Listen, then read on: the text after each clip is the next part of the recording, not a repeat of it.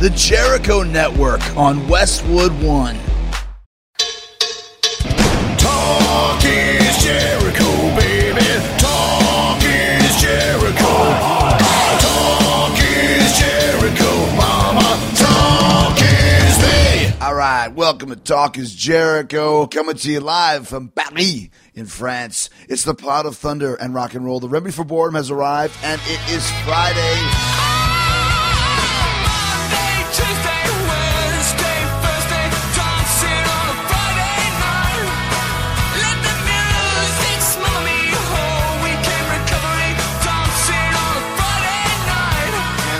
Sunday, the Game of Thrones is back on HBO. Season six starts. One of the craziest shows that I have ever seen. I love Game of Thrones. I'm an addict. Uh, I can't wait to see season six. You guys know how much I dig it. That's why I had to get someone from Game of Thrones here on Talk is Jericho via my good friend and mutual friend Andy Biersack from Black Veil Brides. John Bradley is going to be here. Who's John? He plays Samwell Tarly of the Night's Watch. That's right. Jon Snow's best friend, the guy who actually killed a White Walker. We're going to talk about all of that stuff, how and where they film it, his re relationship with Kit Harington, who plays Jon Snow, how he feels about the supposed death of Jon Snow. I don't think Jon Snow's dead. That's just my opinion. Uh, John does not answer it, but I gave him my thoughts.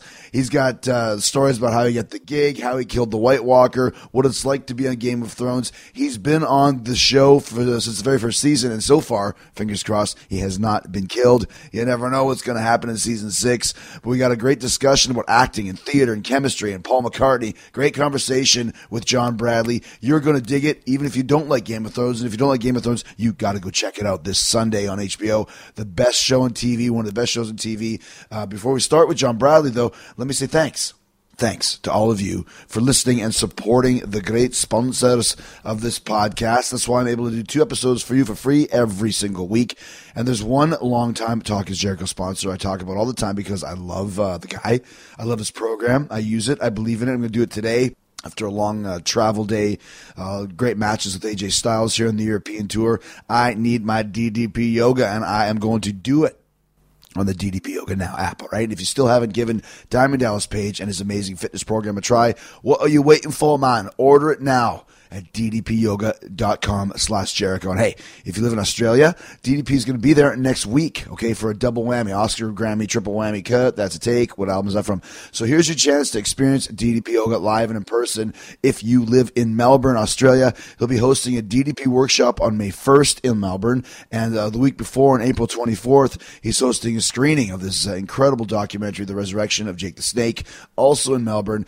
If you want to see the life changing effect of DDP Yoga, check out the documentary and go do the workout with DDP. You can get tickets for both events at ticketblaster.com.au. And if you're not in Melbourne, then order your own DDP Yoga program at ddpyoga.com slash Jericho and get three free months of the DDP Yoga Now app. I use this app all the time. It's how I do my DDP Yoga every uh, every time. And that's why I'm the best shape of my life, having some of the best matches of my career, killing it with AJ Styles on the live events. If you guys live in Paris, come see the show tonight. If you live in Malaga, Spain, come see the show on Saturday and see what DDP Yoga can do for you and why it's, uh, it's done it for me. Okay, uh, and go use the DDP Yoga Now app. It's got all the workouts on it, all of DDP's workouts. You can also do live workouts from the DDP Yoga Performance Center. Tons of nutrition tips, inspirational stories, and videos. I like the videos. And you can even access cooking shows so you can see how to prepare healthier meals for yourself. It's also very important to your whole overall fitness regimen to eat well. The DDP Yoga Now app is available at iTunes and the Google Play Store. And when you go download it, you'll see all the amazing reviews it's getting from people just like you and me. So take advantage of the special offer DDP is giving you, the Sexy Beast listeners of Talk Jericho. Order at ddpyoga.com slash Jericho and get three free months of the DDP Yoga Now app. Get started today on ddpyoga.com slash Jericho. Come on, man. Get in the best shape of your life and do it with DDP Yoga. I've been more used to you as a maester. More used to everyone now Maester Aemon's gone. The Citadel has the world's greatest library. I'll learn about history, strategy, healing, and other things. Things that'll help when, when they come. If Gilly stays here, then she'll die. And the baby that she named after me will die. And I'll end up dying too, trying to protect them. So this is always funny. I did this with, with uh, Jerry Ferrara from, from Entourage, where the first time we ever met was in a hotel room. Yeah. Coming to meet a strange man in his hotel room is a little bit uh, shady under different circumstances, but I'm here with John Bradley, Game of Thrones, and uh, it's very cool that you came here. And we have a friend of a friend that, that uh, made this happen, Yes, we do. Which was Andy Biersack from Black Veil Brides. My good friend Andy Biersack. Yeah, I've not you- I've not known Andy for that long. We we just did a movie together over in LA.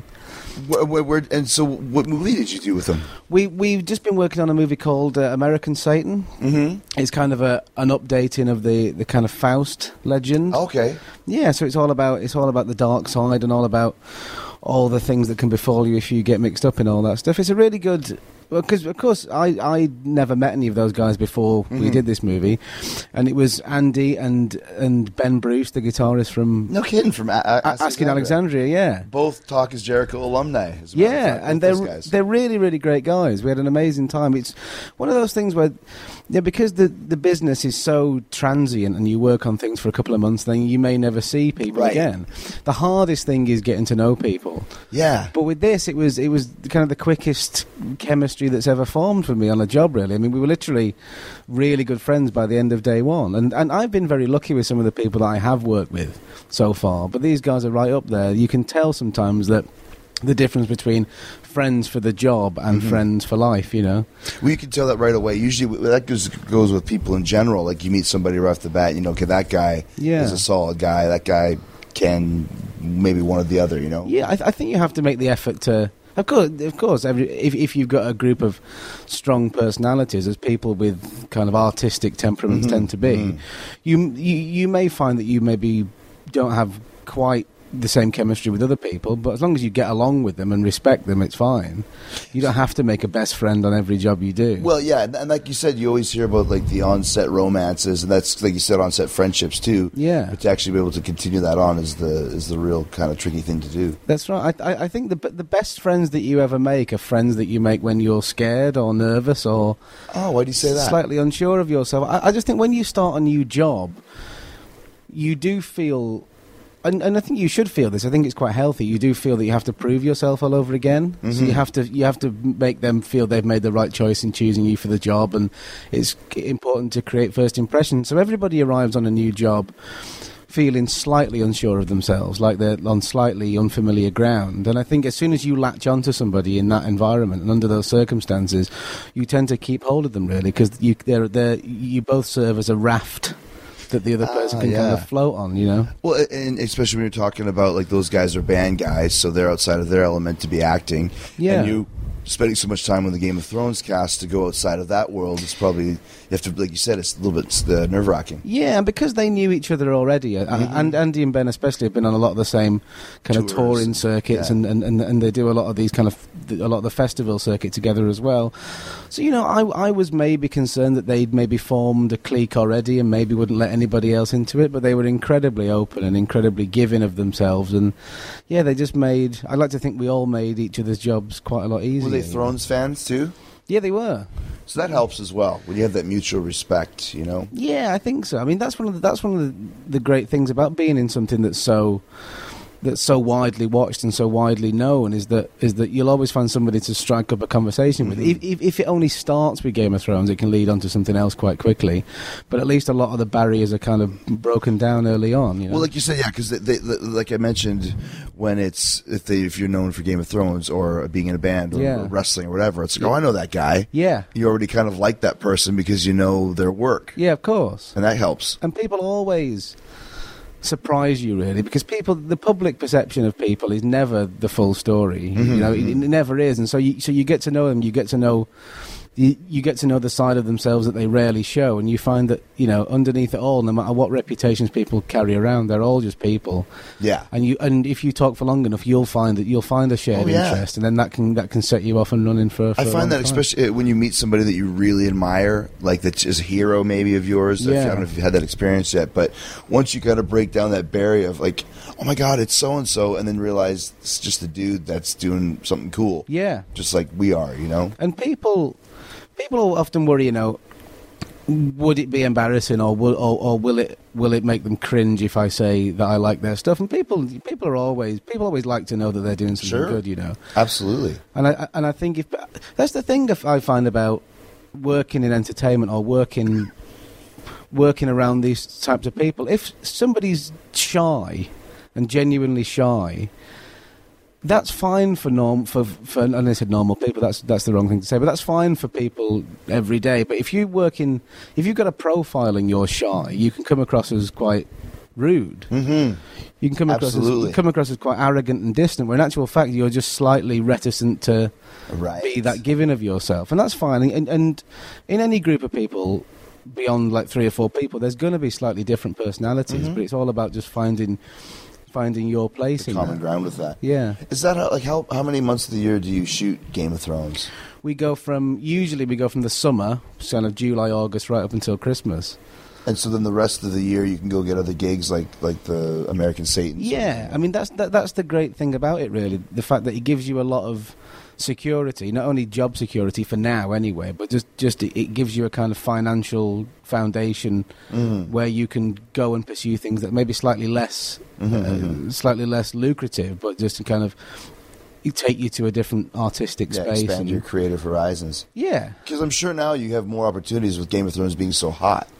Yeah, it's it's we're all finding that that it's a it's a blessing and a curse really because you know playing these parts that, are, that are, some of them are very iconic and some of them are very um, closely associated with them. Right. But so you do find that you do get a lot of opportunities, but you you, you kind of get more opportunities to play similar characters to that. I get you. See what I mean? So so uh, you you just have to be brave and, and, and you just have to you pick and choose a little bit. Mm-hmm. Just because because you don't want want to get saddled with a part. Typecast. No, you don't really want to. But but as I always say, you know, I don't think that acting jobs are necessarily a showcase for the actor to show how good they are. I think that when you act, you're serving the story, and if a job comes up. Which is an interesting story, but the character is similar to a character you've played in the past. Then, then you should just serve the story. Really, it's not. It's not really necessarily about oh, in this I'll show that I can do this accent, or in this I'll show that I can play this if if you like the story and you like the part, but but it, it has echoes of something you've done in the past, then it's not up to you to change yourself to sh- to showcase your talents. It's up to you to serve the story as faithfully as you can. I was reading something about um, The Martian. Yeah. Matt Damon got the call from Ridley Scott and said, you know, we're going to do this space movie. He's like, ah, I've already done one or maybe two space movies out out of the last few that I've done. He's Yeah. like, you can't think that way. Yes, it's a space movie. It's got nothing to do with really space. yeah, Because he was thinking, once again, I don't want to be typecast as the space guy now. yeah, Don't worry about it. Just what's the role and what's the part that you're going to be playing within the confines of this I- I think that- space movie, right? yeah. I think that's a really sensible way of looking at it mm-hmm. because one thing about Game of Thrones is I don't think it's much like other fantasy shows that you've seen. I think it is different. So i mm. if you weren't to watch it and you were to lump it in with a lot of the other fantasy series that have been on, that would be kind of doing both of them a disservice in a way. And I think that's why a lot of people have had to take a bit of a chance with it. A lot of people come up to me and say it's not the type of thing I'd usually watch, but I really like it. And I think that's because it's unique in its treatment of psychology and treatment of characters. And it, at its heart, it's a show about uh, dysfunctional relationships within families. Bingo. But it's just got this backdrop of of kind of a medieval fantasy thing. But if you were to just say, oh, "I don't like fantasy," I, I won't watch that. I think you'll be missing out on all those elements that make it such a good HBO show. Right. In addition to a good fantasy series, you know? I was telling my wife that because we watched the first couple episodes of Game, and then she didn't like it because the dog died. oh yeah, And you know, and I was like, you have to watch it and forget about, you know, same with Walking Dead. Forget about the backdrop of the zombie apocalypse. Yeah. It's not about that. It's about the relationships of human beings and how they react Yeah. within this horrible situation. exactly. And you just mentioned the same with game. It's it's okay. It's medieval times. And all this stuff happens, but it's basically this functional family and the and the quest for power. Yeah, and, and it's how being in an environment where l- human life is so disposable, so everything becomes extreme. It's a very extreme environment. Right. How those, it's an examination of how those relationships can be conducted in such extreme circumstances. Yeah, because there's no consequences if you kill somebody. Basically, I mean, there is, but, but really there isn't. Yeah, it, it was a time when, you know, if people say "I'm going to kill you," they meant it. Mm-hmm. It wasn't. Ju- it wasn't just rhetoric. People, Yeah. So in that situation where anybody can go at any time, and in our show anybody can go at any time, it's it's interesting to examine how life is carried out in those circumstances. But uh, but it just reaches the conclusion that people will always be people, whether you work in an office or whether you whether you you're Right. in the court of the king. It's all about ambition and it's all about power. And you know, receiving power and, and losing power, and how that affects people. So it's all it's human life in microcosm, just set against this quite epic background. And you just said something that, that I find like it's such a golden age of TV right now. Yeah, There's so many great shows. And the best ones are the ones, like you said, where the tried and true tradition of whoever the lead characters are, they can die at any time. I know. I remember Game of Thrones when I first got into the first season. Um, Sean Bean, I can't remember what his name was in the show. Ned, yeah. Ned. He's on the cover of the DVDs. I know. And he, you know, spoiler alert, it's it, it, it's it's over and done with because it was three four years ago. But he dies. Yeah, and it's like what? I know. He's like the main guy, and he dies. You think he gets beheaded, and you're thinking, okay, the cavalry's going to come and save him. There's Yeah. no way he's going to die, and then he does. It just it, it, it rivets you. Yeah, it just goes to show you from that moment on, that was the precedent set. You know, all bets are off now. Mm-hmm. Anybody can go. Don't think that anybody's safe. And you're right, it, it is a great time for TV. And I think that people are realizing now that TV is is is the platform to tell stories on because Yeah. you get so much more time with characters. If we were to try and condense these, it's hard enough to condense them into ten hour It's a ten hour season. ten hours, basically. ten, a ten hour season, movie, yeah. But but to do it into a two hour movie, three hour movie, even would be too much of a task. We just lose so much of it. So, and TV is is where the best stories are being told at the moment, I think, and it's a great time to be an actor as well because if you notice, some of the best, or most of the best. Iconic appointment to view TV series over the past few years have had middle-aged men hmm. as their leads. right. So it's a great time. For the first time now, ca- w- actors that used to be character actors are becoming lead actors in things. Hmm. So people who would have played the dad or people who would have played the quirky older best friend are now leads in things. Right. You think of you think of Bryan Cranston and, and Steve Buscemi and, and Great point. and, you know, and, and Peter, Peter Dinklage, the great Peter Dinklage in our show, they're all men of a certain age who've got so much character about them and can bring so much of their their worldly wise demeanour to these parts. It wouldn't work with younger men. They have to be that age, and, and they're the iconic characters of TV at the moment. You know, that's a great point. Um, how many seasons have you done? with Uh, we've done five, and, s- How many have you been on the show I've been on since the start. since right from the beginning? Yeah, I came in kind of halfway through season one. It's, it's interesting to see how it's it's grown really. Well, and that's and that's half the beauty of this is the character arc of Yeah. Samwell started kind of like the like the high like the high school nerd basically, yeah, exactly. and now going off to be a, a master maester. Yeah. he was basically a wizard. And that's that, that's the lovely thing about about having ten hours a year with these characters that the that the developments, the psychological and the kind of narrative developments can be paced in a way that's organic. Mm-hmm. You know, people would think that spoiler alert again when Sam kills a White Walker in season three. The received wisdom would be that after that he'd immediately grow and he'd immediately start walking around like Shaft. You know what I mean? he'd immediately start thinking of himself as something special. But in, in reality, psychology doesn't work like that. It takes people a lot longer to get over things. To get that confidence, It takes yeah. people a lot longer for their confidence and their character to really blossom. So the fact that we get so much time with them means that th- that can happen in a way that doesn't feel rushed, that feels faithful to Yeah. to you know the organic progression of this character. Yeah. and it's funny. Right before you got here, uh, there was a knock on the door, and before I could get up, the door opened. And I'm like, "Is he? Oh. A, is he a wizard? Like, how did he open my door?" And it was the maid Oh, checking to see if there was service. And then you came right after, but I was like, "Wow, he really is a wizard. He really is. Ish kabibble, open the door. what is? I mean, you might not even know this, but what's the budget for an episode of, of Game of Thrones? Um, I'm not sure really. Um, I, I mean, it's when you see it because we when we start a new season, we have these we have premieres, and we normally show the first episode at Mm-hmm. these premieres, and you get to see it on huge screens. We we've we've done it at, at Mann's Chinese. Okay, and- like on the big screen. on the yeah. big, on the biggest of big screens, and you find that it really does hold up and, and looks like a movie. oh it does, and that's why I'm asking. It's, it would seem like you know five million, ten million dollar budget because there's so much going on. It must be something like that. I you know, think. you think so, so that's that's such an incredible amount of money to be spent yeah. on an episode of a TV show, but it's more than just that. But but I was just thinking the the risk that HBO took at first. Oh, yeah. to make this show because I mean the sets alone and the hundreds. I'm sure there's some CGI, but there's also you got to have these guys in there to do the battles and all that other stuff as well. Yeah, that's true, and, and also they'd never done.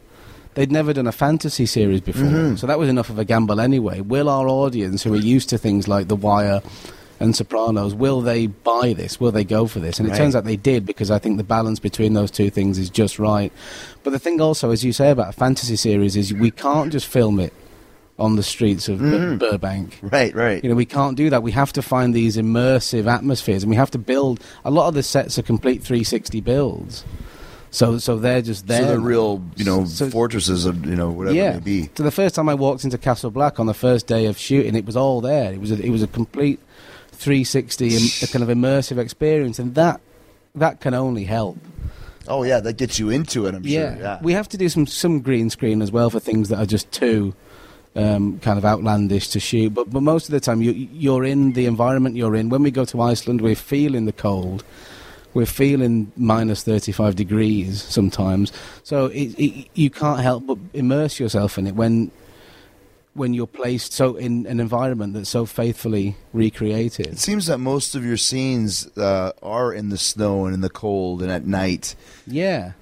And that's probably not the easiest of conditions to be shooting in. No, it's not. It's very tiring, actually. When we went to Iceland, I don't know if you've been to Iceland. I, I have not. So that's where you film it in I Iceland. think we, we filmed summer season two and three in Iceland, and we got out there November, December. So not only is it incredibly cold, minus 35, as I said some days, you only get like four or five hours daylight. right, because it gets dark so quickly. It gets yeah. dark so quickly, so so you have to. It's a very very intense working day, but but you can tell when you get there that that it's just going to add so much texture to it, and and there's very little CGI on those Iceland scenes. Hmm. Most of it is as, is on the screen as it was on the day, and, and there, there was there was a couple of times where one springs to mind where we. Uh, we couldn't actually get onto the location because the snow was so bad. They'd found a location for us to do this scene, then they came back and said the snow's so bad, all the roads are closed, we can't really get up there safely. So we were like, "So what are we going to do?" So we'll, we'll just try and find somewhere else. So they went out of the back of ho- the hotel. We were literally walking 10, 20 yards, and they found this unbelievable, like cliff face with, with all, all, all glaciered ice on it. It Oh, was wow. incredible. So. So you know, and then you see that on the screen. That that looks such a beautiful location. You think, how beautiful would the one that they Right. which we're intending to use going to be. But that's just how much of an embarrassment of riches Iceland is as a landscape. Just to go there. You don't have to go far. A, before you find something beautiful, and also B, before you find somewhere that looks completely untouched. Mm-hmm. By, by modern life at all. It, it, it, it looks now as it's looked for millions of years. And I think when you go to somewhere like that, you can really get a sense of, of history and, and the kind of. And once again, because your show is so historical, it takes place hundreds of years ago. Yeah. You know, these these locations existed. Yeah, it, it, helps. If you, real. Mm-hmm. it helps if you can block out the modern world as much as you possibly can. Is there someone off screen, like as soon as they'll cut, that has a big big jacket for you to put on? Yeah, there is. there had to be, really. Yeah. I, I mean, I mean, I, I think that that we'd like to consider ourselves to be quite quite tough and quite resilient, but you know, it's only when you realise that in England, especially, we're so down the middle when it comes to weather. we never really have extremes either way, and if we do get extremes either way, the country just grinds to a halt. Right, yeah. We get a flurry of snow and no planes can take off, and if it gets too hot, we can't use a hose pipe anymore. you know I mean? So it, it, it, it, when when we were out in Iceland, we just thought there's no way that I'm ever going to complain about the cold in England again. but I, I did. Of course you do, yeah. Yeah, You do Yeah. because you can't take yourself back to how cold you were. But it was a, a shock to the system for Let's Put it that way. The longest field goal ever attempted is 76 yards. The longest field goal ever missed? Also 76 yards. Why bring this up? Because knowing your limits matters, both when you're kicking a field goal and when you gamble. Betting more than you're comfortable with is like trying a 70 yard field goal. It probably won't go well. So set a limit when you gamble and stick to it. Want more helpful tips like this? Go to keepitfunohio.com for games, quizzes, and lots of ways to keep your gambling from getting out of hand. How's it feel to be friends with the most hated man at Castle Black? You were friends with me when I first came here, and I wasn't winning any elections back then. Here's to us then. I'm here with John Bradley, aka Samwell Tarly, on Game of Thrones. It is back this Sunday, season six on HBO. How did you get uh, get the gig in the first place? Well, it was it was seems like such a long time ago now. I was in I went to drama school. I did three years of drama training in Manchester, uh, which I loved, had a great time, and then came out, got my agent from that, and then this was the first thing I was put up for. You're kidding me. Yeah. This was your first audition, basically. My first audition, yeah. Which which looking back now, I'm sure that people now would be daunted to audition for Game of Thrones. But the fact was, I was daunted just because it was my first audition, Right. And I probably would have been just as nervous no matter what it was. But the fact that it was this, this, the thing that got me so excited was it was an HBO thing because I didn't read, I hadn't read the books, Mm-hmm. and I and I used to like fantasy when I was a kind of kid and early teenager, but I kind of drifted away from it a little bit. So I wasn't really. What kind of fantasy did you like? Well, I used to, I used to love sci-fi very much. I like certain movies or shows? or- Yes, yes, Star Wars. Okay, I, I, I was I was hugely into Star Wars. Which would be like futuristic fantasy. Did you Yeah. ever play Dungeons and Dragons or anything? like that? Do you have that here? Dungeons. Yeah, we do. No, I, I was never quite into that. No, Okay. it was always it was always f- kind of forward-looking science fiction. Right. Once again, Star Wars is.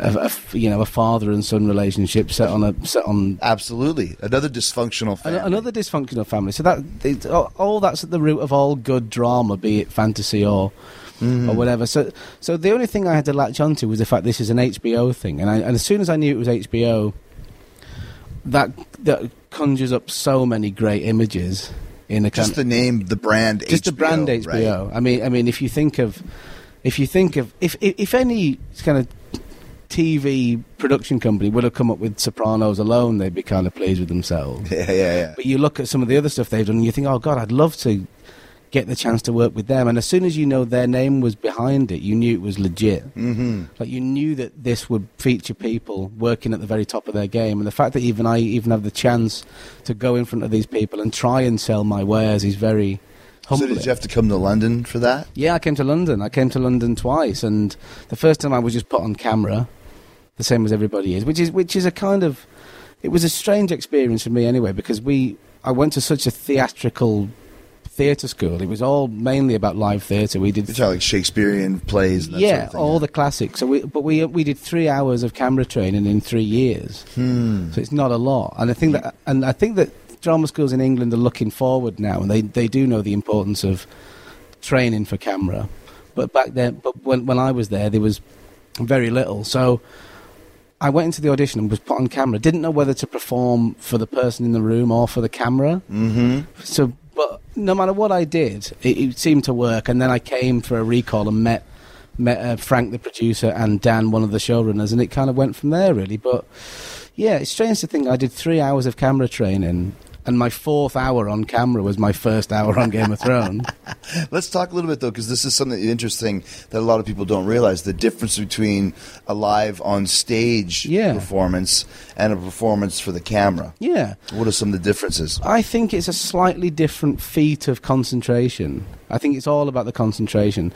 The challenge in theatre is to go on every night for a year, maybe, and say the lines as if you're saying them for the very first time, mm-hmm. which is a challenge. Of course, it is, and you need you need to really lock yourself into the machine of the performance in order to pull that off.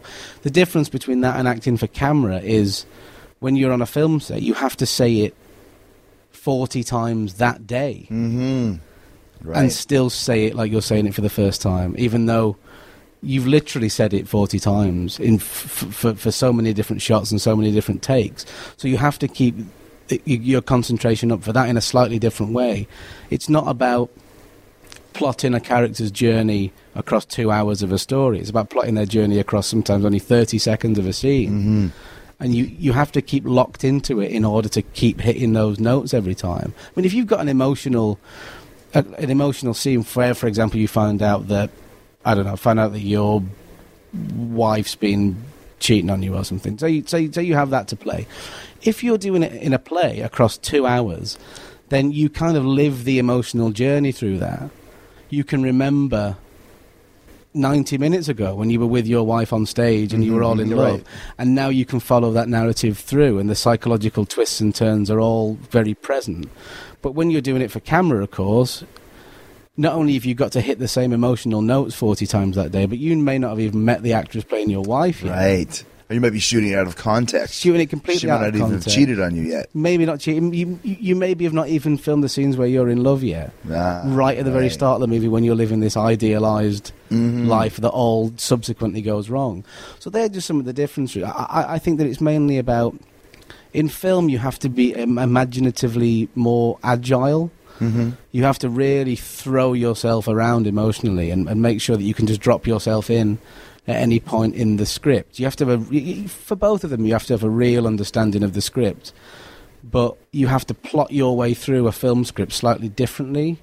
So you understand the character and his, and his development and his motivation all the way through well enough that you could shoot the very last scene of the movie First. First. Right. Yeah, I- I've, I've found um, from the wrestling ring, which is I always call it it's a modern day Shakespearean play. Yeah. you are um, emoting to a, an arena of people, a stadium of people. Sometimes, Yeah. it has to be bigger, bigger motions, bigger movements, and you have to be able to turn that down to be very subtle at times. Especially when you go in front of a camera when it's a backstage bit or Yeah, of course. to a movie or whatever it may be. But the live performance, the live reaction, the live gratification of whether they're laughing or whether they're, oh my Yeah. goodness, the, all that pl- comes into play as a live performer. Well, it's interesting though because for you guys, you do have to. I mean, these are huge venues that you that you do this in. I mean, I mean, there's th- tens of thousands of people there, mm-hmm.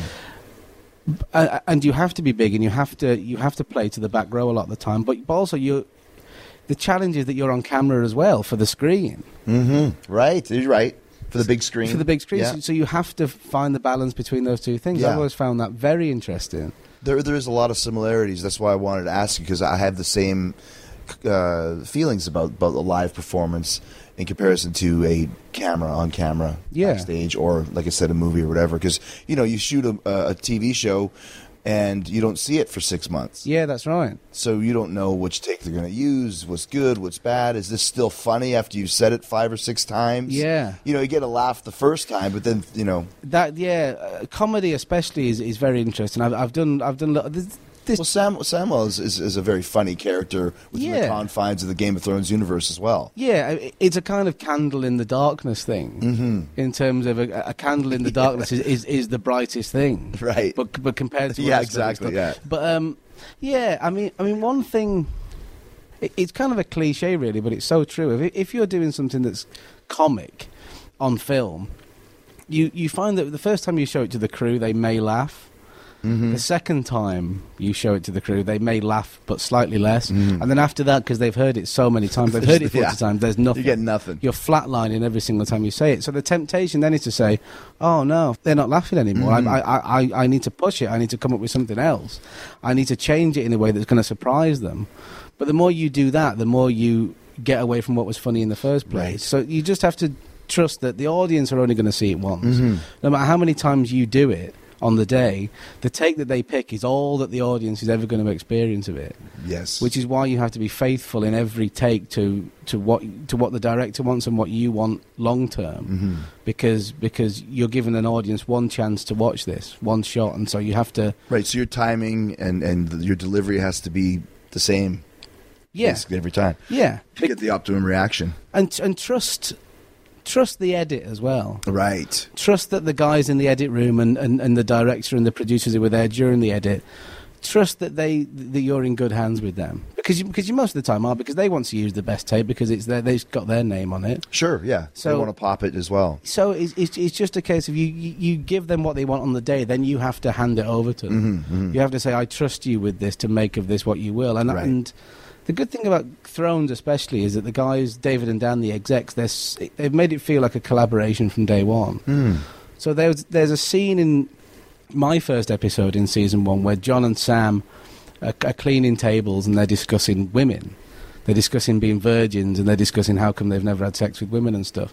That scene wasn't in the original draft. Hmm. That scene was written much later when they saw the relationship that was starting to develop between me and Kit Harington, who plays Right. Jon. So they, they saw that very quickly. It's the same with me and Andy and, and me and Ben. You know, it's, it's just a very immediate chemistry that happened, where we started to we started to you know react to each other. We started to relate to each other in this way, and then they they were sensitive enough to spot that and say. Oh, we're going to use this relationship or parts of this relationship for the Sam and Jon relationship because it feels organic. We can see that there's a trust developing. So they wrote that scene out of that real life relationship. Which once, yeah. you know that you've got uh, producers and writers who've got your best interests at heart, Mhm. and they and they know what you are, know what kind of actor you are, and will start to write to your strengths. That's when you feel really supported. And that's going to happen, as we were talking about earlier, especially when you spend so much time together Yeah. with the guys in your in your crew. You're Yeah. going to become friends. If you know, just from the fact that you're sitting in minus thirty five weather for months on end, Yeah. that's a connection that no one else will ever get. That's the thing, but but I just because I had a great relationship with Kit, and that was the first kind of professional relationship I ever had because it was the first thing I did. the fact that we have a good relationship means now that I assume I'm going to make a new best friend on everything. yeah, right. You know, and I may not. I've been very lucky, as I say, right up until recently with Andy and Ben. Mm-hmm. I've, I've, and, and, and you know, that's not to, you know, disparage or say anything about the other guys in the movie because Sure. they're all great. We, we were all friends. But there's chemistry, like you said, somebody yeah. you really, really jibe with. Yeah, just yeah, and the conversation becomes easy. There's a great. I can't remember where it's from, and I'm going to paraphrase horribly here about about th- there were two guys fishing. I, people can Google this if they don't quite know the thing. Two guys fishing, and, and they were together in, in, in out in the Highlands somewhere. And then they they realised at that point they were best friends because they realised they didn't have to talk to each other. Ah, right. That there's an ease to it. There's an ease to genuine friendship and genuine chemistry, which means you don't always have to be. You don't always have to be on. You don't always have to You be don't to be bringing. saying something. You don't always have to be bringing something to the table. It's Mhm. it's just about being with somebody, which is a very comforting thing. And I find that that that that the real chemistry comes from being relaxed and and, and that helps with the on-screen work as well because it's the same. It's the same. It's hugely magnified when it comes to your job. It's just all about trust. Absolutely, yeah. You just have to trust each other. You, you- you have to say that in a slightly less extreme case with us because it's only acting and it's only But still, artistic. there is some trust there, like you said, and I always find when you actually do have a relationship with someone, when you when you legitimately like each other, Yeah. you always work harder. Um, not that you don't work hard, but you always you always want it to be better because it's Yeah. your friend. It's true. You know what I mean? And you can also play scenes of antagonism between two people if you Yeah. get, if you really get on with them as well. Right. In fact, it's better because you feel more comfortable displaying it. Yeah. And you know there's an understanding that it's only work and we really do like each other. Mm-hmm. And, and having said that, I'm going to really rip into you now because I know that we're both comfortable with it and I know that we both support each other. So it, it just helps. If, if you if you think if I fall you're going to catch me that's yeah, right, right. that's trust, trust. Uh, that's that's kind of all the hard work done really Now you mentioned that you hadn't read the books. I haven't read the books either. Yeah. Just watched every episode. But the books don't mirror completely the show, right?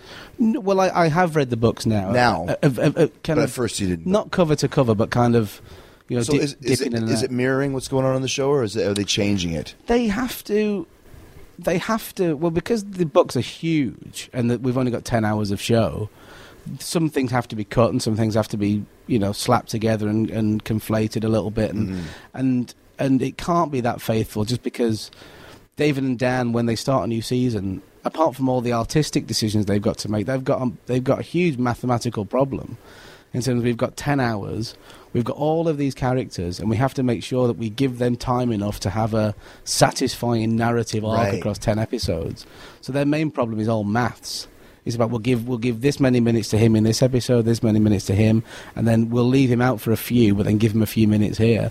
So it's all about making sure that these stories are nicely tied up across ten hours. But having said that, the books have got so much detail to them, and they're so tangential and Good and, word. And and thanks.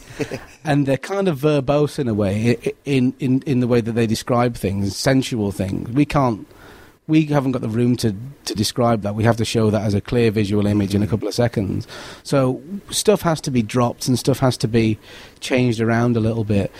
And that's why I always say it's probably best not to read too far ahead in the books because as an actor, you'll read ahead in the books, you'll come across something that you really like that, that happens to your character in the future in the books. You'll have your heart set on it. And then when it comes to the time, for time reasons, it just It goes. won't happen. It just won't happen. So you've been posing in front of the mirror for, for months, getting it right, and it's not even going to be there. So Does it go that way for, for, for characters dying as well? Are there characters that die on the show that haven't died in the books, or, or vice versa? and not really major characters. No. Okay, I, mean, because I know Walking Dead does that. They'll Yeah. mess with it to keep the fans on their toes. I think that now the shows, uh, now that uh, the this season especially, the the show is beyond the books. So we, Oh, yeah, so- season six, yeah. So we've got as far as the books have gone in terms of source material, and now we're out on a limb. So bit. nobody knows what's going to happen. So nobody now, knows yeah. what's going to happen, and you know, don't be surprised if what you see in the next season isn't in the next book. Mhm. It's not really about we're now overtaking the books, and the books now have to catch up. Right, Miller's going to do what he wants to do. They may just they may just split up a little bit, which Mm-hmm. which is fine because people trust the show and people like the show, and also crucially, George R. R. Martin, who writes the books, he's a, a, an executive producer on the show. He writes the odd episode. He's very much involved. So anything that happens going forward isn't going to happen without his blessing. It's not like so he still has to approve yeah, what's going to happen. It's not like David and Dan have wrestled the books from his grasp and now have carte blanche to Yeah, yeah, do yeah. whatever they want with it. To just It's still his, yeah. yeah, w- w- w- with his intentions or change his intentions in any way. Anything that happens will happen for the good of the show, and they might be slightly different for the good of the books. But now people trust the show in and of itself that they'll go along with it. I think. Do you get the scripts, like all 10 scripts at once, or is it a weekly thing? Like, here's your script for this week, and then here's your script for next week? Uh, usually, usually a couple of months before we start shooting, they dribble through. We Oh, normally, so- okay. we, we normally get them in three blocks, which is a very, very exciting time, especially this year when when, when we can't look at the book. We, we can't even look at the book to find out what's going to happen. So, so, so this year, yeah, it all became very, very exciting finding out what happens to people, and and because. Uh, the way the show's set out, there's so much of the show that we're not involved in as actors. So we're involved in 10% of it, and 90% of it is different storylines. sure, some people you've never even done scenes with. Never done the majority scenes. of the most crew. people. Yeah. I've never done scenes with the cast. So just to find out what happens to them, I stopped reading other people's scenes a, a, a couple of years ago, just because I wanted to see. I wanted to see it. I, What happens I wanted to watch it as a viewer, the way we can do, because we we have nothing to do with their storyline, uh, apart from in some kind of vague way, Mm-hmm. all, all for the greater good and stuff. The fact that we don't have anything to do with that story means I wanted to watch it. Yeah. I wanted to see it like everybody else See it wants to see it. the way the director and producers intended to be. Yeah, that's in. Yeah, but, but one thing I found when I was reading it was, even though you know what's going to happen plot wise and narratively, you read some of the stage directions in the scripts and you think, God, I don't know how they're going to film this. I just don't know how mm. they're going to get it together. I don't know how they've got the budget. I don't know how they've got the time. And what happens every year is you find that they do the impossible and they manage to film what appears to be unfilmable on paper. Right. So that was that was a certain thrill in that as well. Seeing that you see the words and it's ink on paper. and It takes a second to write down this stage direction, but then you it seems impossible. You give it to the director, you give it to the actors and the the amazing art and design team that we've got on it, the VFX guys, yeah. and then you see it and you and you see it come to life. It must be how George feels all the time When he's writing it. when, when he sees Yeah. the show. It, it must be the kind of oh god, something that I wrote. I think he wrote the first book in '91. Hmm. So that's the, you know 20, 25 years ago. Something that I wrote 25 years ago is now being made visually real. Yeah, yeah. It must be a real thrill. The longest field goal ever attempted is 76 yards. The longest field goal ever missed? Also 76 yards. Why bring this up? Because knowing your limits matters, both when you're kicking a field goal and when you gamble. Betting more than you're comfortable with is like trying a 70 yard field goal. It probably won't go well. So set a limit when you gamble and stick to it. Want more helpful tips like this? Go to keepitfunohio.com for games, quizzes, and lots of ways to keep your gambling from getting out of hand. Let's let's talk about one of my favorite Samwell scenes is when uh, you mentioned the White Walkers. It's Yeah. the classic scene. Yeah. First of all, how did you film that? And second of all, I have a question as to why did the White Walker just look at you, look at Sam, and just move on? Well, that's an interesting point. That's not really been that's not really been uh, explained properly. I, I think I think people have people have argued uh, Yeah. for a long time about what that means. Maybe he could sense. Maybe he could sense the dragon glass because dragon glass is the only thing that can. Because you already had the dragon. Yeah, I glass already at had it by that time. You found it. Yeah, The So- dragon glass can kill the White Walker. Yeah, that was before that. He found he found a stash of dragon glass before that, and then there was the White Walker attack at the end of season two. So maybe, maybe the White Walker could. So you're never that. told these sort no, of things. never told told these. So, uh, but I, I think that's that's that's good that it's not it's not made explicit to us because if you want it to be ambiguous, you can't have an actor oversell it. Yeah, You know I you- mean? uh, it was funny because I went and Googled it afterwards. Like, Yeah. I'm trying to maybe I missed something because there's so much happening. Yeah. actually, uh, Roman Reigns and I discussed Game of Thrones at length, and he went and watched it a couple times. Roman Reigns is our champion. right Yeah, now. yeah. And he's watched it a couple times because there's so many names and so much thrown at you that you really have to watch it a few times. Yeah. So I googled it to see, and one of the explanations was that maybe Sam Sam is, uh, you know, kind of weak, you know, Oh, yeah. timid, and the White Walker was just like, you know, if you were gonna kill, you know, a bunch of hamsters, and there's one of them that's lame with three legs, you're like, oh, this one's got Yeah. a tough enough life as it is. I'll just leave it alone. It could be that as that was well. another one because he was so timid at that point in time. That's right. Terrified. It could be that as well. You never know. It, it, it, could, it could be kind of any of these things. The great, the great thing about about TV and especially TV of this type, it, it does give a lot of people room to speculate a lot Sure. of the time, and I, and I think that's part of the fun. That's why there's a lot of, you know, fan websites and things like that Yeah. de- dedicated to it. The fact that the speculation and all the peripheral kind of whys and wherefores around the, the main body of the show. That's that's part of the fun for people. So it's best not to kind of it's best not to kind of spot. It's like, it's like the end of The Sopranos, where people didn't know if Sure. if Tony had died or not. I, I, I, uh, spoiler again. You should have watched it by now, though. Really. Yeah, yeah. But but you know, I Yeah, ten years ago. 10 I years think the ago. statute of spoiler limitations has run out. Yeah, completely. Can't get me on that Yeah, one. yeah. But you know, and I- and I think that it actually has been explained, and and the showrunner has explained exactly what happened. But you know, I'd rather not know.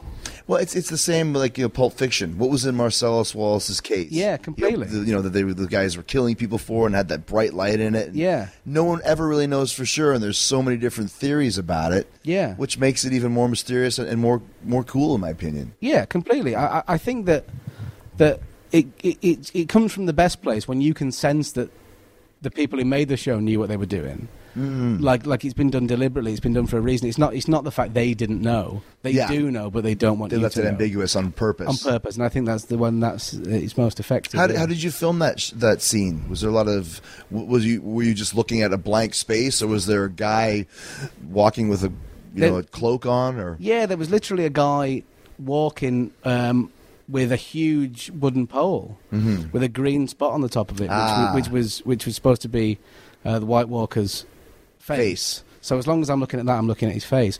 But a lot of people think that that the White Walker. Who is the who, who the actor and the costume is the same White Walker that was killed in season three later on. A lot of people think that's a lot of CGI. Hmm. That it's a it's a CGI created monster, but that's purely prosthetic. oh, it's actually a real guy. He was actually a real guy in, Oh. in, in a real latex suit, oh, I didn't know that. and that and, and that's that's when you really see the craft in. In, Mm-hmm. in, a lot, in a lot of the people's work on this show, when you can get something that's real, but people think it looks too good to be real and it must be fake. Yeah. But that, that, that all adds to it because there's a scene later on where, just before I kill the White Walker in, in the, um, in the, there's a scene in the forest. The forest, and, yeah. And the guy was there, Ross, who's, who's a Ross Mullan, who's an expert at these things. He's an expert in animalistic body movement, and he's an hmm. incredible acrobatic performer. He we were doing the scene, and he's walking towards me, and you, and you can see him coming through the trees in costume. And, and you just get flashes of him in the darkness, just this this skeletal face coming at you through the darkness, and you think, "Oh God, I bet this is going to look cool." Yeah. And I mean, just because I was there and I could see it without any t- tiny touches of CGI that were added later, Right. I could see it on the day and it looked pretty cool. Yeah, or the shading of the lighting. You see yeah, it live. everything, every single pixel, every every single square inch Mm-hmm. of that screen has been thought about by somebody. uh, just in terms of, in terms of lighting decisions, in terms of camera placement. It's all been thought about. But even when you see it in real life, and it's pretty cool, you know They it's going to be something. impressive. Yeah. It's. I did a, a movie. There's this popular uh, series of really campy movies called Sharknado. Yeah. In in the state, I oh, did Oh, yeah. three last year, and I got eaten by a shark on a roller coaster. I Yeah. was a roller coaster attendant. So when you get eaten by like they thrash back and forth and scream and Yeah. Go thrash thrash thrash, and I give myself a, a headache from Yeah. just moving over and over, take take take, and then when you see it with the CGI shark, Yeah. it looks really cool. It makes sense, Yeah, yeah. and it just look and like what a amazing like transformation from like you said. There's nothing here, and then suddenly you have this giant shark eating you. Yeah. that must have been kind of cool for you. The same way with the White Walkers when they're all just walking by you when you were just looking at a pole with a light on top of it. I know, but you know? so so much of acting, and, and it's been it's been the case ever since I first started at drama school.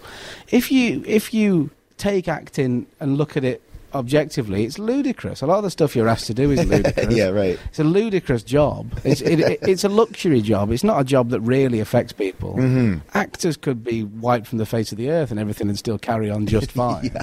So you're asked to do some pretty extreme and some quite silly things, but they're only silly out of context. In the, if you buy into the context of the show, buy into the context of, of, of the life of the character that you're playing, they make perfect sense. Yeah, It- Well, that's long- acting, yeah. Yeah, as long as you commit to it. Somebody once said to me at drama school, and it's a great, it's a great way of simplifying acting. Acting is responding to fake stimulus with genuine emotion, hmm. great quote. which is a really, really, really good, nice kind of Yes, it is. reductive in a good way looking at it. But but then again, you it takes an imaginative leap, and it's the same with CGI. You have to trust the guys who come and do their work later. Let those make it work. professionals do their job. Yeah, and, and you've got to commit to it as much as they do. It mate, if it starts to feel silly for one second, or if it starts to feel slightly ludicrous, and that you're slightly slightly in an uncomfortable place where you feel a bit stupid, then that's when you need to have a think. Think, you know, you have to commit to this because people are going to come along later who are going to commit to it too with their mm. art, and you have to you have to commit to it fully and meet halfway to create these moments. That's a great point. Yeah. You know, I saw um, Roger Waters do The Wall a few years ago. Oh my God. Yeah. So I mean, the music is genius. Yeah. But then the set construction and the lighting and the sound and the computer graphics. You have probably half a dozen geniuses all doing their job to make Yeah. this production, and it, that what you just said translates. It's like you have to let everyone do their job and trust that they're going to be committed Oh, as yeah. much as you as a performer. I'd love to see the wall. it's great if you ever get a chance. I, would love to. I saw David Gilmour at the Hollywood Bowl. A couple Oh, of, did ya? couple of weeks ago. No kidding. Yeah, Right it was on. incredible. Yeah, he, he he does a lot of Floyd stuff still too, right? Yeah, he does. I mean, and it was. Um, uh, there was the obligatory couple of tracks off the new album, which Mm-hmm. is great as well, by the way. But just there was just something about hearing that voice. Yeah, There's something about hearing the voice yeah. and and, and hearing that because he's a, he's a, a musical scientist almost. David That's a good point. Yeah. In terms of using all of, he's very tech savvy. Yes. and he uses a lot of different, probably hugely expensive equipment to create exactly the same, They're the right tones. exactly the right tone that you hear on the record. And Hollywood Bowl as well, which is a huge venue, Massive place. and uh, and acoustically can be tricky. Yeah. He managed to fill it with this incredible sound, and that that's when you see craftsmen, and you see people like him, and you see people like McCartney as well, who I unfashionably love. Oh, me too. And you see them, and you think they don't need to work anymore, but they're still striving for something. But I love, and the same with the Stones. It's like, why do they do this? They, they don't need the money. It's not about the money. No, it's not. If you do anything, same as for you acting, like you just mentioned before, you're doing other movies, and Yeah. other shows. Whether you're making scale or whether you're making ten million dollars, it's it's to expand your your creativity. completely. And and, know? and and the Stones always put songs into the live set list that, Yeah. that people don't know so well. Well, McCartney too. He's Yeah. opening with Hard Day's Night now. That he's never played live. never played it live. It's amazing. I just saw that the other night. I was looking at the set list. I'm a big go and see. Like, Yeah. oh, what's the set? I couldn't believe it.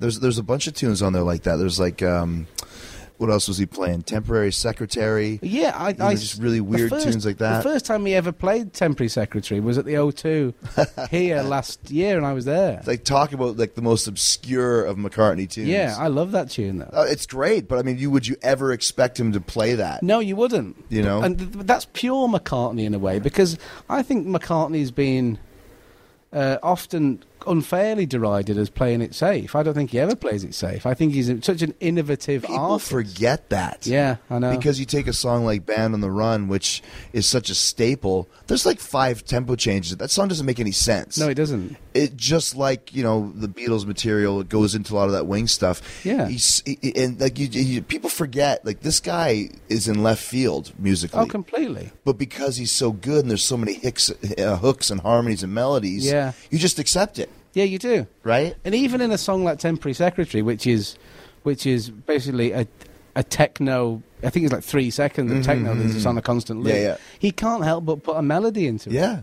He sings a melody, like a singable mel- melody. Well, yeah. he, he- he's he's a melodic genius, and, and he, he's just one of those guys that can just seem to pull melodies out of thin air. Well, and that's that's the brilliance of it. Yeah. like you said, that's why he still does it. Yeah. you know. Um, I mean, you mentioned seeing Gilmour at the Hollywood Bowl. Was it was the first time you ever went to L.A. because of Game of Thrones, or had you gone out there before? I went out. Yeah, I went out for the for the Emmys in I think 2012. That was the first time I'd ever been to America, and it's interesting going to America because you find that because we film in Belfast and it's mainly in Belfast, I should say, and it's got a local crew and there's lots of UK actors in it. You can forget that you're part of this American thing. Mm-hmm.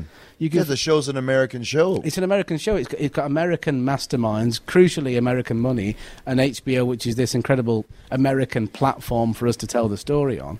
You can forget that when you're when you're just in Belfast with a couple of English actors. yeah, But, but it's only when you go over there and you see the response to it over there. They're they're so forthcoming. It's like we had our premiere on Sunday of last week, and they, they cordoned off half of Hollywood Boulevard, and there were people strewn across the street. They must It's have been wait- huge. They must have been waiting for hours, and it's interesting to take it home in a way. It's like taking. It's it's like McCartney playing Liverpool. You know Mm-hmm. what I mean? Taking Game of Thrones, which goes all over Europe to make it, and we send it back to them and see what they think of it, and they seem to love it. is that when you realized how big Game of Thrones was? When you went to the Emmys, or, or was it pretty quickly into the first season, or was it the second season where it became huge, or was it instantly? Yeah, yeah. The build up to the second season was was when I think we knew that we had a we A had a hit. hit, because crucially, and I, and, I, and I've said this before, but I think it's so true. It's not up to us to make a big show. It's not up to the actors to make a big show. It's up to the actors to make a good show, which then becomes big if it's good enough. Right. We can't we can't be on set thinking of of how it's going to be marketed or how it's going to tie That's in. It's not your job. It's not our job. Or We can't be thinking of the billboards. We can't be thinking of the tie-in merchandise. Mm-hmm. All we've got to be thinking is we want to justify how big it gets by making it good in the first place. Right. I think that's quite crucial. What about the fan base? Because I noticed um, there's three three fan like wrestling fans, Yeah, Kiss fans, and sci-fi fans. Yeah. are insane. completely. You know, love everything, hate everything, super technical and details, blah blah blah. Yeah. What's the fan reaction for you? I'm sure you've done signings, comic cons, that sort of thing. Yeah, they they're, they're really passionate about it. But that that we were lucky in the first place because when you start any new series, you have to try and find an audience. You have to put it out there and have faith that enough people will latch onto it that it becomes a success. Right. But but with Game of Thrones because it was based on these series of books that are already hugely popular. Ah, yeah. we had a, a huge audience already in place who were going to watch it because they love the books. But what what you have then is you have a solution to a problem that creates a new problem because we've got an audience there who are going to watch it, but also we've got an audience there to potentially really piss off if we don't get it right.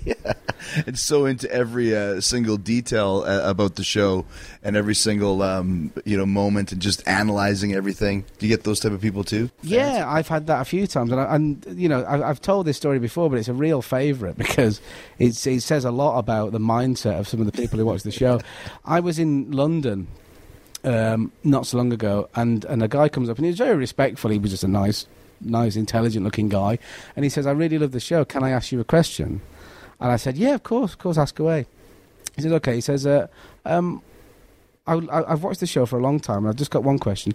Why are you still so fat?"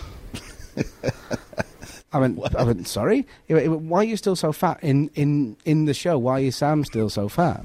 Oh, why is Sam still fat? Why is Sam still so fat? And and so so I said, "Well, what do you mean?" He said, "Well, look, he's been walking across ice plains. He's not been eating. He's been on the run from ice zombies for a long time. He'd be shedding the pounds a little bit. They, they would be coming off." And I thought it's strange, really, the fact that you know this is a fantasy show. It's a nailed to the mast fantasy show with dragons and, and women giving birth to clouds and and and people who can be brought back to life by Right, but by, by a snow zombie, and me being fat is the one is the one thing about it that he just that's didn't the one buy. acceptable thing. That's the one thing where where they just took the fantasy elements a little bit too far for this guy. You got to love that sort of attitude, right? Yeah, yeah, yeah. You've got, and it's kind of, but you know, the fact is, and and, and you probably know this. The fact is that there's a lot of guys on this show who are incredibly ripped and muscle bound, Right. Who aren't eating either.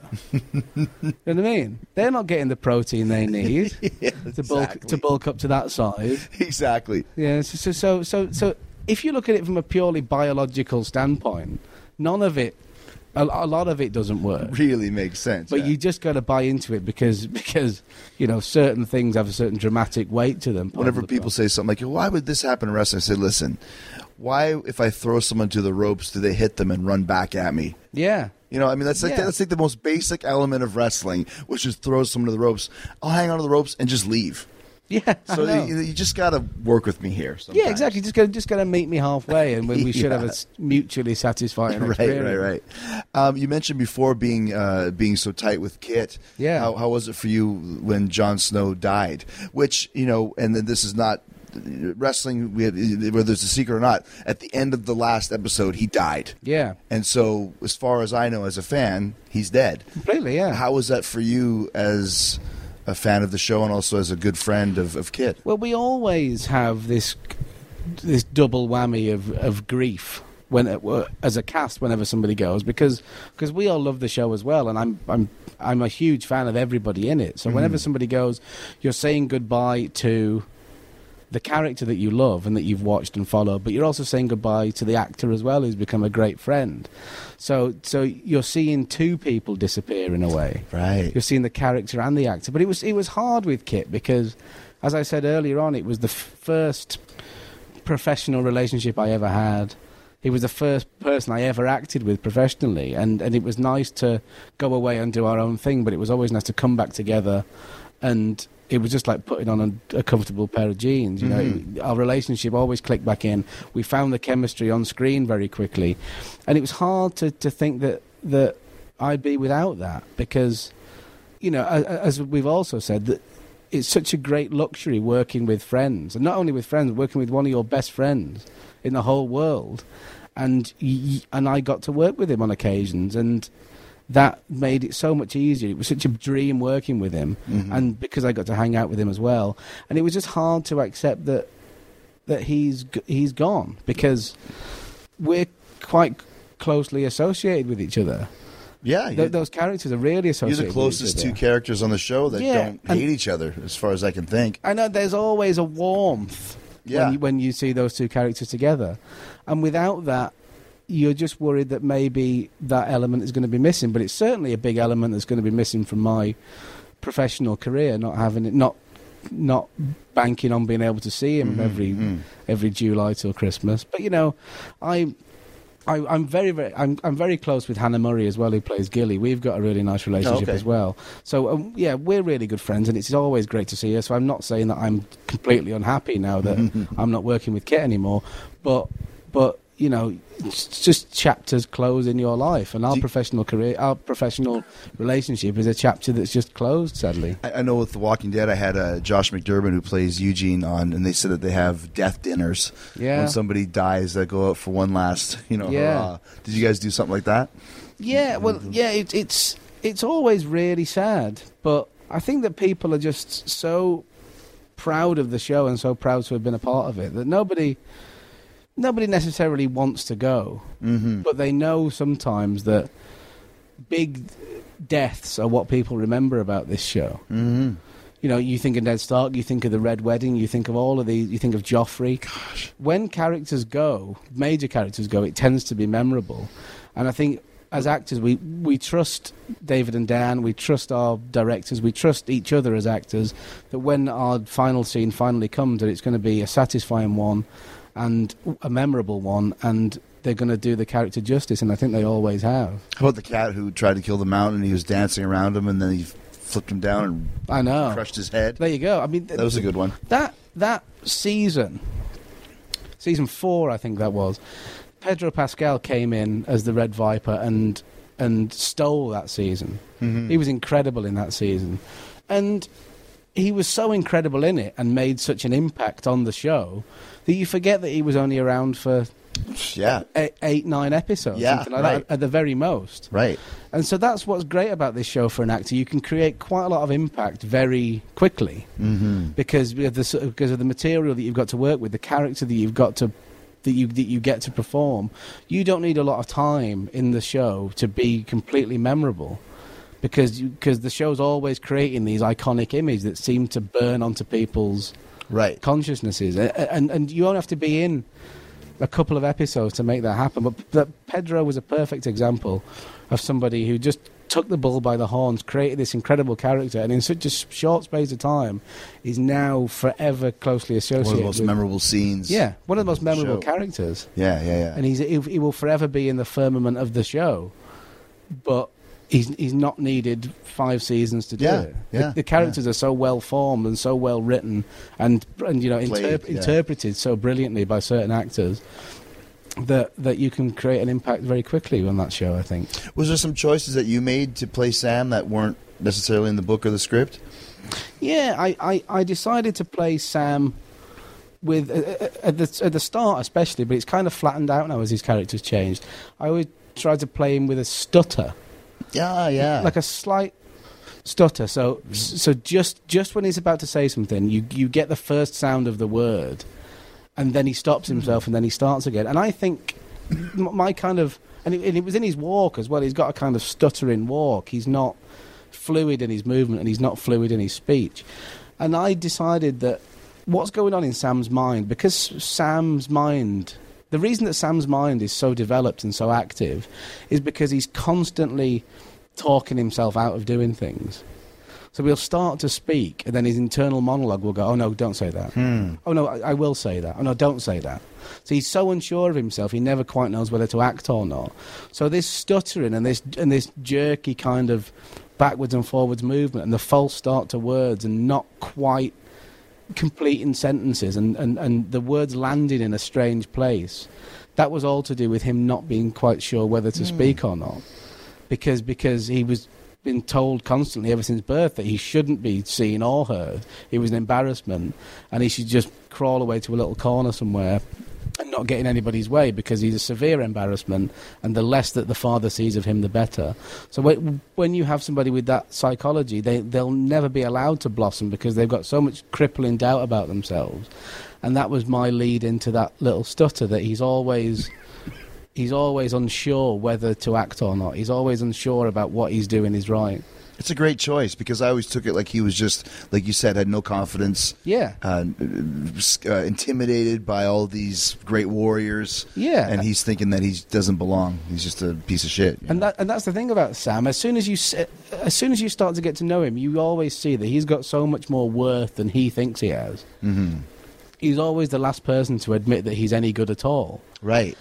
and those choices feed into that about about so much in Sam's life has been unsaid because he's not got the courage to say things or do things. Mm-hmm. And but there's sometimes when you do see that when he does act and when he does act out of instinct, he's he's on the money quite a lot of the time, and he does say a lot of worthwhile things, and he does a lot of worthwhile things.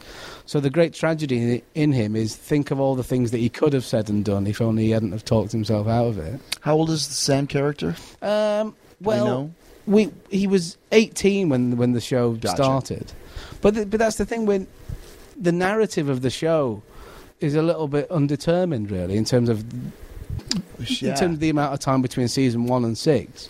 Nobody's really sure of how. Is it six years or six weeks or six months? That's the or- thing. It yeah. seems to be different. It seems to be different from character to character, from storyline to storyline, almost. But if we take him as 18 when the show started, it's probably not. It's not six years. Early probably- 20s, yeah. Yeah, something like that. Yeah. A couple quick predictions. I don't want you to answer, but I just have to say for the record. I'm not even going to look at you when I say them. First of all, this season, Sam will become a badass. I think it's the great transition, like you mentioned, Walter White, where he started this timid loser and then becomes this evil drug lord. I don't think Sam's going to be evil, but I think he's going to turn into a badass. And I think Jon Snow will get resurrected by the witch.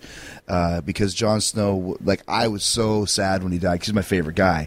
So, um, you know, it'd be like if Daryl died on Walking Dead. Not that he couldn't, but that's just my prediction. I think he'll come back. So, It's interesting with a lot of those, a lot of those, a lot of the deaths in in TV drama, especially people r- refuse to believe that they're real. yeah, you're Yeah. right. It's like spoiler alert again. It's like when Stringer Bell died in The Wire. Yeah. I just thought a character that big can't go. But Yeah. but you know what? Th these shows prove that life is temporary. Well, and that's what I love because anybody can die at any time. So we hear it all the time. Oh, so and so died, and you're just like, oh man, Yeah, You know, that's that could thing. happen. It's the old thing. Another thing that I heard at school, which which is probably a famous thing. You know, if you were to draw a line to in the sand to represent your life, the one thing you don't know is where you are on the line at the moment. Oh, right. You know what I mean? Yeah. So that's that, that's an interesting thing about the way that deaths are represented in TV. The fact that people are alive right up until they're dead. So there's no foreshadowing a lot. Life can be just snuffed out. And, Yeah. and it's part of that denial that people feel about death in real life. But it's you, you're onto a winner when when it's like an actor. People can have that genuine emotional response. Are you discussing it? Yeah. Even though it's fake stimuli, they can have the genuine emotional But response. it's once again, it's the same as wrestling. I mean, fake is not a good word for wrestling, but it's a it's a show. It's predetermined. Yeah, something happens when someone wins or loses. People will debate that until the until the proverbial cows come home. Yeah, guys, it's a show. I know. This guy should have won. This guy should have won. This guy lost. Blah blah blah blah blah. blah. It's a show. Yeah. You know, well, you should never have done that. Listen, if I show up for a Steven Spielberg movie Yeah. and it calls for my character to die on page three, Yeah. I don't go, well, this isn't going to work for me because you know what's going to happen? Steve's going to go f- off and bring somebody else in Yeah. on page three. I know. That's how it works. Yeah, but it, in terms of the whole, which is which is what I found. I was a huge fan of of WWF slash Mm-hmm, E for so. In fact, the first record I ever bought was you won't believe me, but it was the first record I ever bought was WWF the Music Volume Four. Oh, yeah? That was the first album I Who ever Who was on bought. that one? Uh, you were on it. Okay, is it with the green cover? Yeah, the green cover. Ah, that was the first record I ever bought. so I was such a huge fan, and now that I now that I've I know a little bit more about form and structure and narrative, I realise that every time you guys go out, it's pivotal moments in Right. in in the narrative of your story, the other guy's story, the, the narrative of the whole organisation, and you only get one go at it. A live take. A live You're right. take. You, you get a live take, and it's got to be. Got- I mean, I, I, the, respect that I have for you guys as as athletes and entertainers is just holds no I appreciate bounds. that. It's interesting because it's, like it's like an ensemble cast. Yeah. There's some people on the show that I've known for years that I've never done a Yes, scene with, a match with. Yeah. You know, and I never thought of that before. But when you, it's the same with us. But when you get Yeah. to, when you get together and you see each other, you still you still feel part of this well, yeah, because we're part of the cast. yeah, you, you still know? feel that you're on the same ship and pulling in the same direction. So it feels like all of the, and it's very, it's a very beautiful thing when you get lots of people who are just cogs in a machine. Well, yeah, and, and I also tell like people too. It's like a, a good sports team, whether you're a football fan or hockey or whatever it may be. Yeah. Um, sometimes you are the leader in the game. You you play 30 minutes and you're the quarterback, and other Yeah. times you're on for two plays, but you got to make sure you block the pass or whatever it may be. Yeah. it's the same with our show, and probably the same with yours. If you have one scene in a given episode, Yeah. you better go out there and kill that scene. Oh, completely. Because if you don't, the whole show could fall apart when it gets to your scene. Yeah, and that's the great thing about it because because the, the trust has developed over the years, and you become fans of other people. You know that every other scene is going to have actors that are playing at the top of their game. Yeah, yeah, yeah. So what you got to make sure you don't do is let the side down with yours. Mm-hmm. You think it'd create pressure the fact that you've got to follow a scene with Peter Dinklage that then goes into a scene after you with Right, right, right, Diana Rigg and Jonathan Pryce. You think you think, oh, how am I going to possibly hold up to these guys? But all you got to do is just hold your, make sure that your patch of the quilt is as strong as it can Yeah, be, Good, yeah. and then then the the through line will work. Yeah, absolutely. Yeah. A couple last questions. Uh, what's your favorite McCartney song? My favorite solo or Beatles. Uh, both. Pick one for me each. Uh, my favourite McCartney Beatles song is probably "For No One" Oh, interesting. off Revolver. Yeah. that's what I love about. I, He's playing here, there, everywhere on this tour as well. oh, it's amazing. Yeah. What I love about the Beatles is, you know, you get you get the greatest hits Beatles. You get Mhm. you get that number one twenty seven songs Right. thing. But if you were to just listen to the albums and Oh. just listen to them. This is this is what I. If I could go back to any time in kind of pop culture, it would be to the times when a new Beatles record was coming out, a new Yes. a new LP was coming out, and you went out, you bought it, you brought it home. You've got no idea what it's going to be like. Absolutely no idea, and you and you listen to it, you experience that for the first time. Not cherry picking the song that you Mhm. want, but buying an LP with them all on. That would be And not knowing what to expect and probably having to get used to each transition. yeah. Because I know how I am, you know, like, for example, when the Metallica Black album came out, they Yeah. turned from these like long thrash songs to very concise, almost ACDC type tunes. Yeah. And I hated it at first. Yeah. I can see me doing that between, you know, Revolver and Pepper, where Revolver's, you know, know. or even Rubber Soul to Revolver or, Yeah. or Pepper to White Album.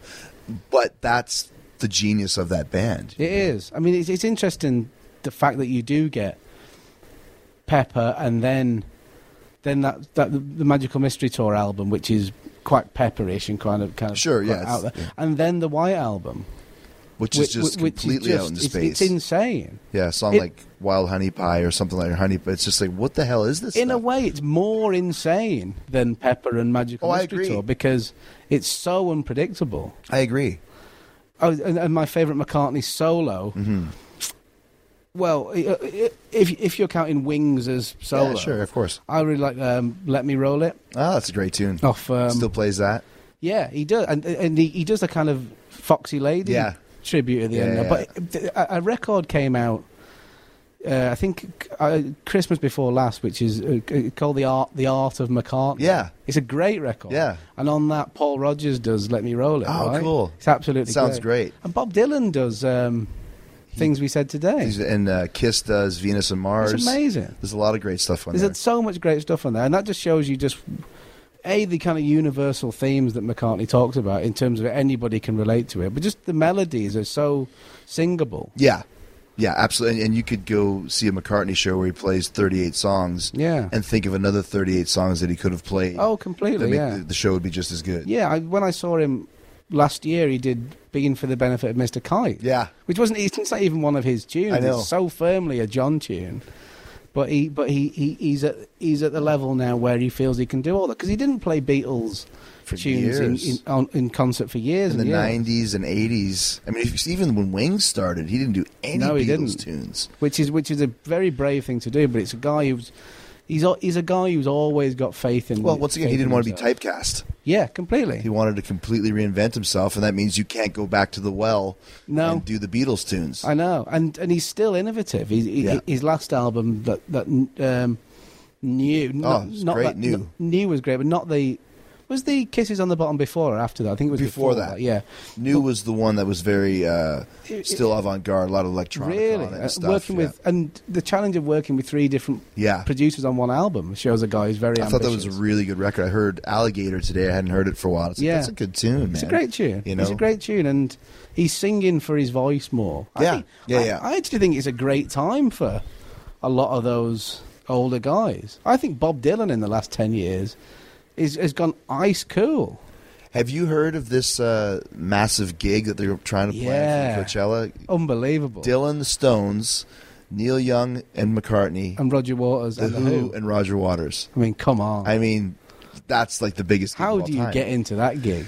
I don't even know. Like, yeah, like how would you get into it? Even getting a ticket, Yeah, I don't know. and then getting into that Coachella's nuts. But I mean, you know, I like the idea of it Yeah. more than how the hell would I get in there? You know? Yeah, the idea of it. I mean, yeah, Yeah. I think yeah they're going to divide it up. I think three Uh, nights. three nights, and Dylan and the Stones, and Yeah. then McCartney and Neil and Neil the Young. Stones, or sorry, Neil and Neil and Neil Paul, McCartney. Yeah, and then and then Who and Waters. wow. I mean, yeah, What more do you want? I know. I mean, I like you said, all these guys, and that's what I love about. They're all in their seventies, but that doesn't matter anymore. Yeah, They all just are great musicians and they rock. yeah, they are, and know. and you know, like we were saying before about about you know, character actors being of a, lead actors being of a mm-hmm. certain age now, they've all found. They're all who they are now. Yeah. Especially, I've seen Bob Dylan a few times, and people say that Bob Dylan isn't that great live anymore. I actually, I actually think he is. But every time you see him, if you see him a couple of years apart, you're seeing a slightly different version of him. You're seeing Never a- the same thing. Never the same thing. I saw him before and after he did that um, uh, that American Standards album that he did, and he was slightly different. He was doing them, and he's di- and he's discovered that he can sing. Yeah. He can really sing on that yeah. record, and I've heard a couple of tracks of his new record, and he can sing on that as well. That's what I think. is What's great. Whether he chooses to sing or not, I think sometimes he likes to just go into his nasal Dylan voice. Yeah. Because I think "Oh, that feels good for me right now. I'll do that tonight. But he's showing a really romantic, old-fashioned, vulnerable side Yeah, to him, yeah, yeah. which I think is really Yeah. attractive in a, in a in a guy of his age. What, what I love about it too, like like especially Dylan and the Stones, and in the Who to an extent, they all grew up being huge blues fans. yeah, and now they're all old bluesmen. I Like you know. know, the Stones are Howlin' Wolf and Muddy Waters and all those guys that used to go nuts for in the '60s. They have become that. Like they're a great Yeah. old blues band now, I know, and that's which is cool. But what's what I love about them? The fact that I mean, the Stones experimented with a load of different forms of music, especially in the kind of eighties. Mm-hmm. Yeah. but they will. I think they're releasing a, blues album this year, or Right. maybe next year. I'll be They- the first they, in line to get it. They too. always come back. yeah, to, to, the to the things that they loved. Yeah. And it's the same with the Beatles. They started off as a rock and roll band, Mm-hmm. doing doing one take stuff all in the same room. They went a bit crazy, Yeah, and then Abbey Road and, and Let It Be. Let It Be are, are just both rock yeah. albums. Back again. on the rooftop. You No, know? Noel Gallagher, which I think is one of the best quotes about the Beatles ever. I think it was Noel Gallagher. He said, The Beatles up, up until 64, 65 showed that they were the best pop group ever. And then 65 to 70, they showed they were the best rock group ever. Hmm. You know what I mean? It's a great point. Yeah, It's a great. It's great. Yeah. just the invention and the you can drop into any Beatles record, and I'm kind of. They're the only band who I like everything. Every other maybe take like Act Naturally or something like that. A couple of those Ringo tunes or not. That's exactly kind of got its charm to it, but I'd never listen to them more than once. Yeah, I'd I never, mean- I'd never listen to Revolution Nine more than Well, if they have 250 songs, 245 of them are great. yeah, It's which is which is an unbelievable. Yeah. Yeah. Uh, last question: Who's your favorite uh, character on Game of Thrones besides you, and what's your favorite scene that you've ever been in on Game of Thrones? My favourite character. Then this, it kind of changes all the time. Mm-hmm. But I- think at the moment, if I can just relate it to music for a second, it, it kind of the Beatles and ACDC are my long-term partners, but I have flings with lots of other bands. I have flings with lots of other characters, but my favourite character is one of them is definitely Lord Varys, Mm-hmm. the, the the eunuch at King's Landing, Yeah, the, yeah. because I think he's such a great. Uh, very flamboyant, yeah, but feminine. but he's also such a great examination of how a lot of the genuine power lies in the background. Mm. And I mean, it's not always the guy that you most suspect. It's the guy. Is Good point. literally the whispering guy That's right. who has the ears of everybody who you'd assume is at the Mhm. forefront of being in power.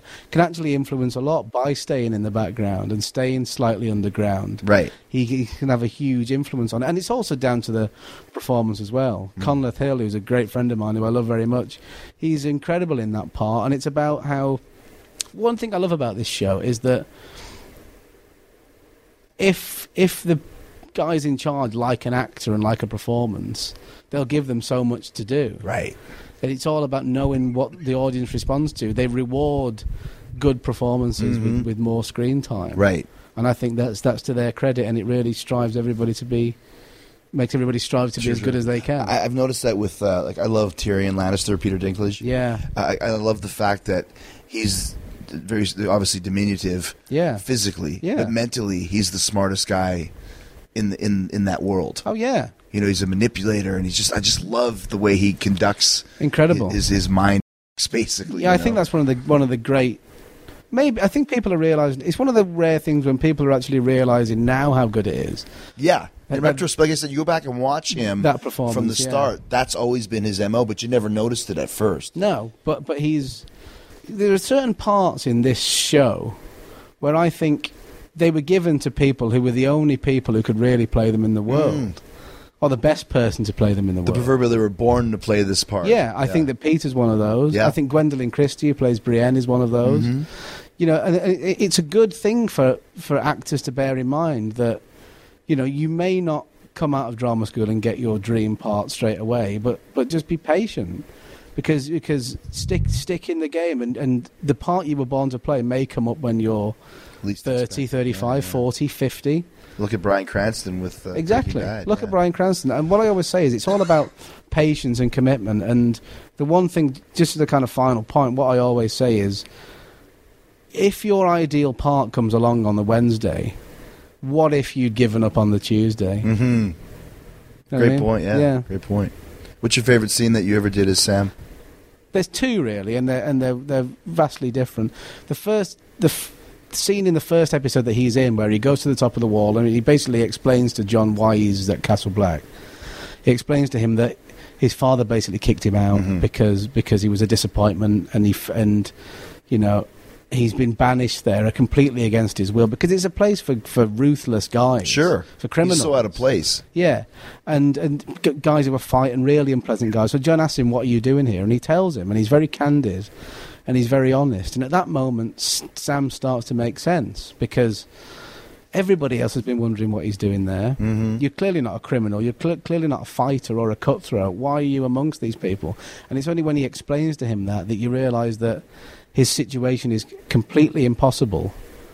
And he's been really damaged by life, damaged by his father. His father's really, for want of a better expression, f***ed him up for, for his entire life. And when you get to realise that and you have this peak inside his heart, that's when the, that's when you really start to have To sy- him, yeah. sympathy for him, I think. And I think a, a- another scene is later on. It's in season five where Sam is essential in getting Jon elected as Lord Commander in season Right. five, which I think is a really good scene because it's quite a difficult acting job to do that because. Sam wants it to come across like he's speaking from his heart, and wants it to come across as a as an impassioned, kind of impulsive speech on the spur of the moment. But in actual fact, what it is, it's an acting job by Sam hmm. because he wants, he knows that Jon being Lord Commander is the best chance that he's got of getting Gilly and Baby Sam out of Castle Black and getting them safe. That's what his narrative was over that entire season. So when he's speaking in front of the whole night's watch and making this plea for Jon, he's trying to make it look like he's going to lose it. And his emotions are getting the better of him. But all along, he's very conscious of what he's doing and he's playing it with real political rhetoric. And I think mm-hmm. that's when you see just what a manipulator he can be How he's learning.